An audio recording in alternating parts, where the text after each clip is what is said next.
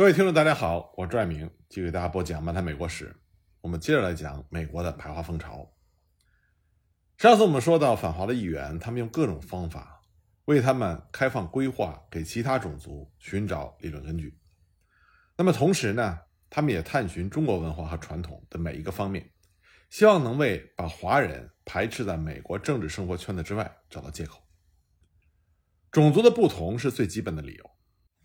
反华的煽动家声称，其他移民族群要么属于同一种族，比如说欧洲人；要么生在美国而且完全美国化了，比如说黑人；或者是有美国化了的朋友或者亲戚，从而意味着他们也可以被同化，比如说非洲人。但他们指出，华人是一个完全不同的种族，他们和美国没有任何的联系，他们讲不同的语言，穿不同的服装，有着不同的传统，他们不带家庭来美国。在美国只做短暂的居留，从来没有把美国当做自己的家，也没有愿望接受美国的生活方式。一个不能同化的族群的存在，将会导致社会冲突，并且危及美国的制度。参议员威廉斯是这么说的：“他说，华人这个群体不能同我们人口里其他部分融合，并共同形成新的国民实体，这将会对这个国家的和平和完整形成威胁。”这些蒙古人种，无论他们在美国住多长时间，将永远保持他们作为一群古怪的不合群的人的特征。他们将永远不会同欧洲人的后裔融合在一起。在这些反华煽动家的眼里，华人是一个低等而堕落的民族，他们不能够把美国的文明推展到一个更高的层次。他们还说，华人拥有无数亚洲人的邪恶嗜好，他们由于抽鸦片、迷信。崇拜神像而堕落，他们是一个没有自我尊严的民族，一个没有雄心大志的民族，一个没有真理的民族，一个没有对自由的热爱的民族。他们是心甘情愿的奴隶。他们还说，华人不可能被同化，从而吸收进我们健康的基督教文明。在政治方面，华人也被看成是一群皇权主义者，而且憎恨自由制度。这些反华者。认为华人不欣赏美国的制度和美国的思想。从文明开化数千年以来，他们的民族就从来没有任何形式的民意政府。用参议员斯图亚特的话来说，华人是理论上和实践上的君主主义者，相信他们自己的政府体制，把所有现代的政治体制都视为危险的发明。他们对君主主义的政府体制，同对他们的宗教信仰一样的虔诚。他们会为之献出生命，他们会以自杀来对他们的政府和宗教表示忠诚。那么，宗教信仰的不同也是一个重要的因素。反华者认为，华人在宗教上就是异教徒，他们不可能被改造为基督徒，因为在过去的五百年内，在中国的天主教和新教徒传教士白辛苦了一场，在美国华人中间的传教工作也没有多少成功。既然华人不能够被同化，而他们的人数在不断的增长，将会在美国形成一个分离的独特的族群，在北美共和国境内的一个中华帝国。所以，反华势力的理论是：如果一个族群不能同化，就必然会导致压迫和被压迫。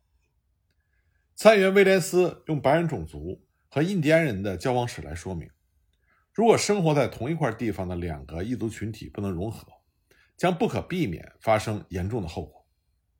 他说：“由于万能的上帝在白人和印第安中间制造了不可调和的分歧，当他们碰到一起的时候，结果不是融合，而是弱小的种族被消灭。所以，威廉斯预测，蒙古人和华人在我国成为人口众多和势力强大的时候，我们将会看到动乱、摩擦和冲突，而不是和谐、一致和和平。所以他提议。”除非他们已经民主化，并且成为基督徒，否则不要谈论什么把他们容纳进我们的政治体系中。但是反华主义者的他们这种意见遭到了平权主义者的批评，他们认为这是明显的种族偏见。平权主义者认为，居住在地球上的所有民族都是被上帝用同一种血造出来的。一个人之所以成为人，就因为他属于人类大家庭的一员。一位平权主义的议员是这么说的：“他说，我不知道有种族的分别，只知道有一个种族，那就是人。而另外一位参议员则慷慨激昂地说：“我相信上帝按照自己的形象和用同一种血造成的人。任何地方只要有上帝的后代人，我就承认他为人类博爱的一员。我将保护他，保卫他。我将不论任何代价和牺牲维护他的权利。无论这个人是来自亚洲、非洲、欧洲，还是大洋中的一个岛屿，无论他有什么样的语言、宗教和信仰。”如果他来到美国，我将会用平等的法律保护、罩住他。我将把他当做一个兄弟，当做一个上帝造的人，当做一个耶稣为之而死的人。在政治方面，平权主义者承认华人真的缺少民主传统，但是萨姆勒争辩说，中国并不是世界上唯一被君主统治的国家。他承认华人在中国时可能会是帝制主义者，因为中国是被皇帝统治的。但是他做出了强有力的反问，他问道：“那法国人呢？他们是不是帝制主义者呢？俄国人呢？他们难道不是帝制主义者吗？这些国家也在被皇帝统治，但是有哪一位参议员会站出来说法国人或者俄国人不应该被允许规划？至于说文化的不同，平权主义者不同意反华煽动家把华人看成是低等而又堕落的民族。强迫参议员做出了这样的评价，他说。华人来自世界上最古老的国家，他们在艺术和文学上的成就非常高。华人有耐心、勤奋、节俭，有技巧，很聪明。在中国，你不但可以看到财富，而且有文化的气氛。世界上最精明的商人就在他们当中。中国还有太多的东西让我们学习。他们的文明并不是在所有方面都和我们一样，但是在某些方面，他们更加的优越。平权主义者们认为，在宗教信仰方面的分歧，并不能用来在规划上进行种族歧视。华人是异教徒，强博指出，但是非洲人也是异教徒，非洲人还崇拜野兽，但是他们也被允许入籍。他指出，在美国有太多的人都不是基督徒，比如说犹太人，但是他们得到同基督徒一样的权利和特权。另外一位参议员强调说，美国制度的实质精神。是我们将保卫任何以正当方式来到我们中间的人，不但要保护他的生命、自由和追求幸福的权利，而且让他享有自己的宗教。对于那些华人不把美国当做他们永久归宿，不打算在美国永久扎根，不会和美国融合这些指责，参议员普莫瑞做出了很有意思的辩解。他说：“既然反华议员认为华人不会在美国扎根，不希望美国国籍。”那么他们就不应该担心修改规划法会造成的冲击，因为没有人会去强迫华人入籍。如果华人真的希望入籍，他们首先要宣布他们的入籍意愿，放弃对中国的忠诚，然后还要再等五年。这个五年就会成为一个学习的时期、教导的时期和同化的时期。如果他们来后希望成为美国公民，而且住了五年，普莫瑞的看法是，他们已经有资格。而且应该被欢迎成为公民。反过来说，平权主义者进行了进一步的解释：如果华人真的是低等民族，那么美国人就更不应该担心了，因为往往低等民族会失败。平权主义者表示，他们对美国制度的实力和抵抗力有着充分的信心。萨姆勒认为，反华的议员已经慌慌张张的自我惊扰，而不是理智的思考。萨姆勒呼吁说，应该让那些参议员。相信这个共和国和使它产生光荣和力量的那些思想。另外一位平权主义的参议员苏尔茨则表示，他相信在华人的第二代身上，这个国家的优越的文明将会完全的被他们吸收。那么，有的时候平权主义者似乎在辩论中占了上风，他们的发言从原则上和道理上都得到了很多议员的共鸣。发言赞同平权主张的要比反对的多。主要的反华言论呢，还是来自两名西部的参议员，加州的威廉斯和内华达州的斯图亚特。但是有超过十名参议员对给予华人平等的规划权表示支持。那么，既然是这样的一种形式，是什么原因让表决的时候赞同华人入籍权的议员人数越来越少呢？这其中一些人的意见起了关键作用，他们是一群中间派。他们起了润滑剂和调和者的作用。这些人的态度摇摆不定，让人难以琢磨。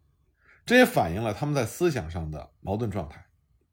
他们认为，美国内战之后，平权主义思潮高涨，多项政治开放的措施被采取，在这种情况下，要在法律上采取明确的歧视华人的做法是不合时宜的。因此呢，他们对于反华议员的提案采取了抵制的态度，但又不愿意得罪这些议员，因此就出现了言行不一的情况。比如说，有几位参议员，他们在发言的时候赞成华人入籍，但是却投反对票。他们原则上赞成让华人在规划问题上得到平等的待遇，但也承认华人参与政治会给美国带来一些问题。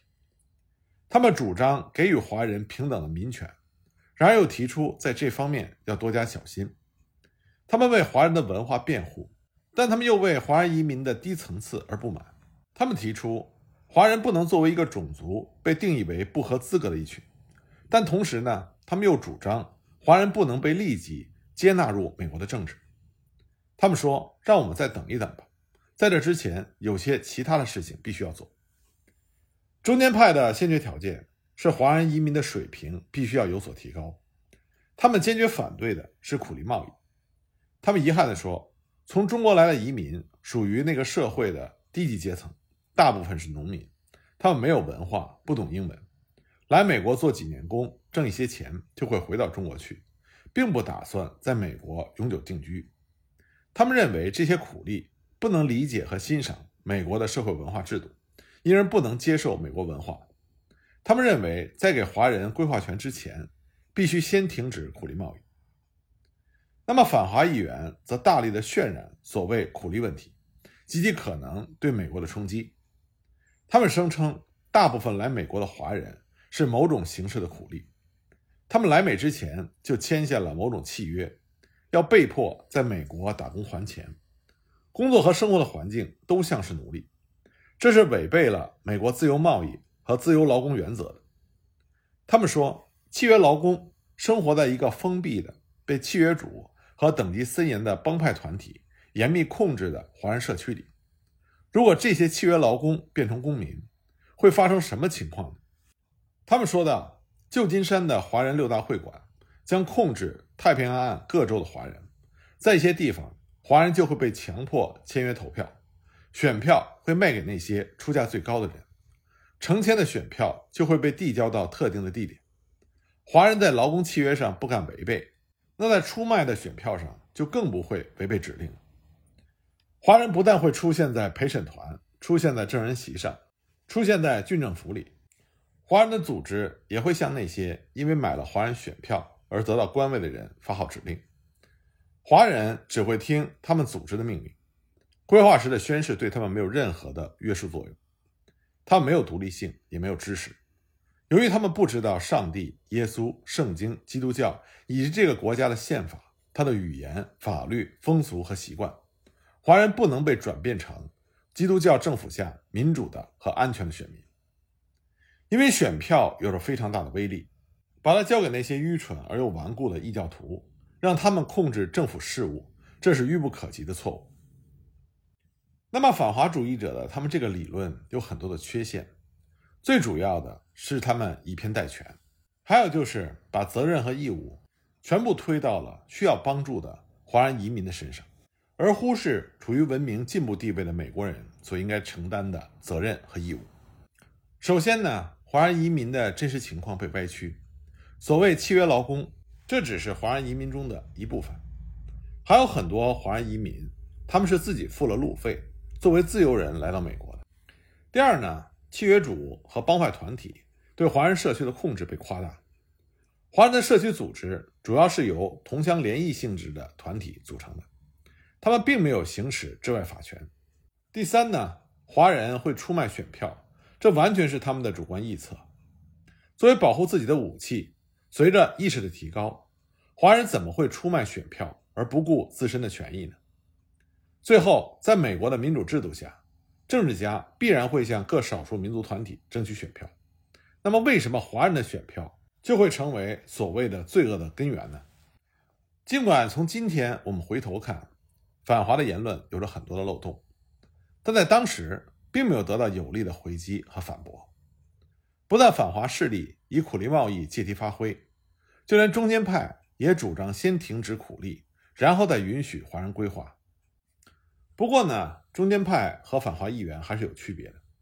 中间派并不是要把华人作为一个种族，永远的排斥在公民圈子之外，他们只是要将华人的归化推迟。他们认为那些自由来美的华人应该有权，并被欢迎得到公民权。当时中间派的议员苏兹就提出，威廉斯的提案对华人极不公平，因为他将华人以出生地的唯一理由加以排斥。他认为，一旦苦力贸易停止，来美国的将会是高阶层、有财产、有教养的华人。所以呢，他对华人移民和美国主流社会融合的可能性持乐观态度。他说，华人将会成为美国土地上永久居留者，华人从他的本土。永久性的移民到这个国家之后，将不会再是中国人。他将负起同这个国家的利益保持一致的责任，让自己适应我们社会和文明的要求，抚养在这个国家土生和成长的公民。因此呢，他们应该被包容在我们的规划制度里。从这里我们可以看到，1870年争辩的重心不是华人是不是应该被完全的剥夺规划的权利。而是在什么条件下和什么时候才能把规划向华人开放？就连反华最激烈的参议员斯图亚特，他也表示，他仅仅是反对契约劳工，并没有呼吁彻底禁止华人入籍。他认为华人移民应该继续，华人也应该被允许入籍，不过条件是苦力贸易必须停止。因此，尽管1870年的辩论没有给华人带来地位的改变。但还是给人以希望，因为看起来华人入籍这只是迟早的问题。在这种情况下，反华势力也认识到，任何明文规定华人不能入籍，或者从法律上彻底的、永久的剥夺华人入籍权利是办不到的，也不会得到广泛的支持。所以呢，他们采用了防守性的拖延策略，目标就是在于阻止有利于华人入籍的法案通过。在这方面，他们的策略是成功的。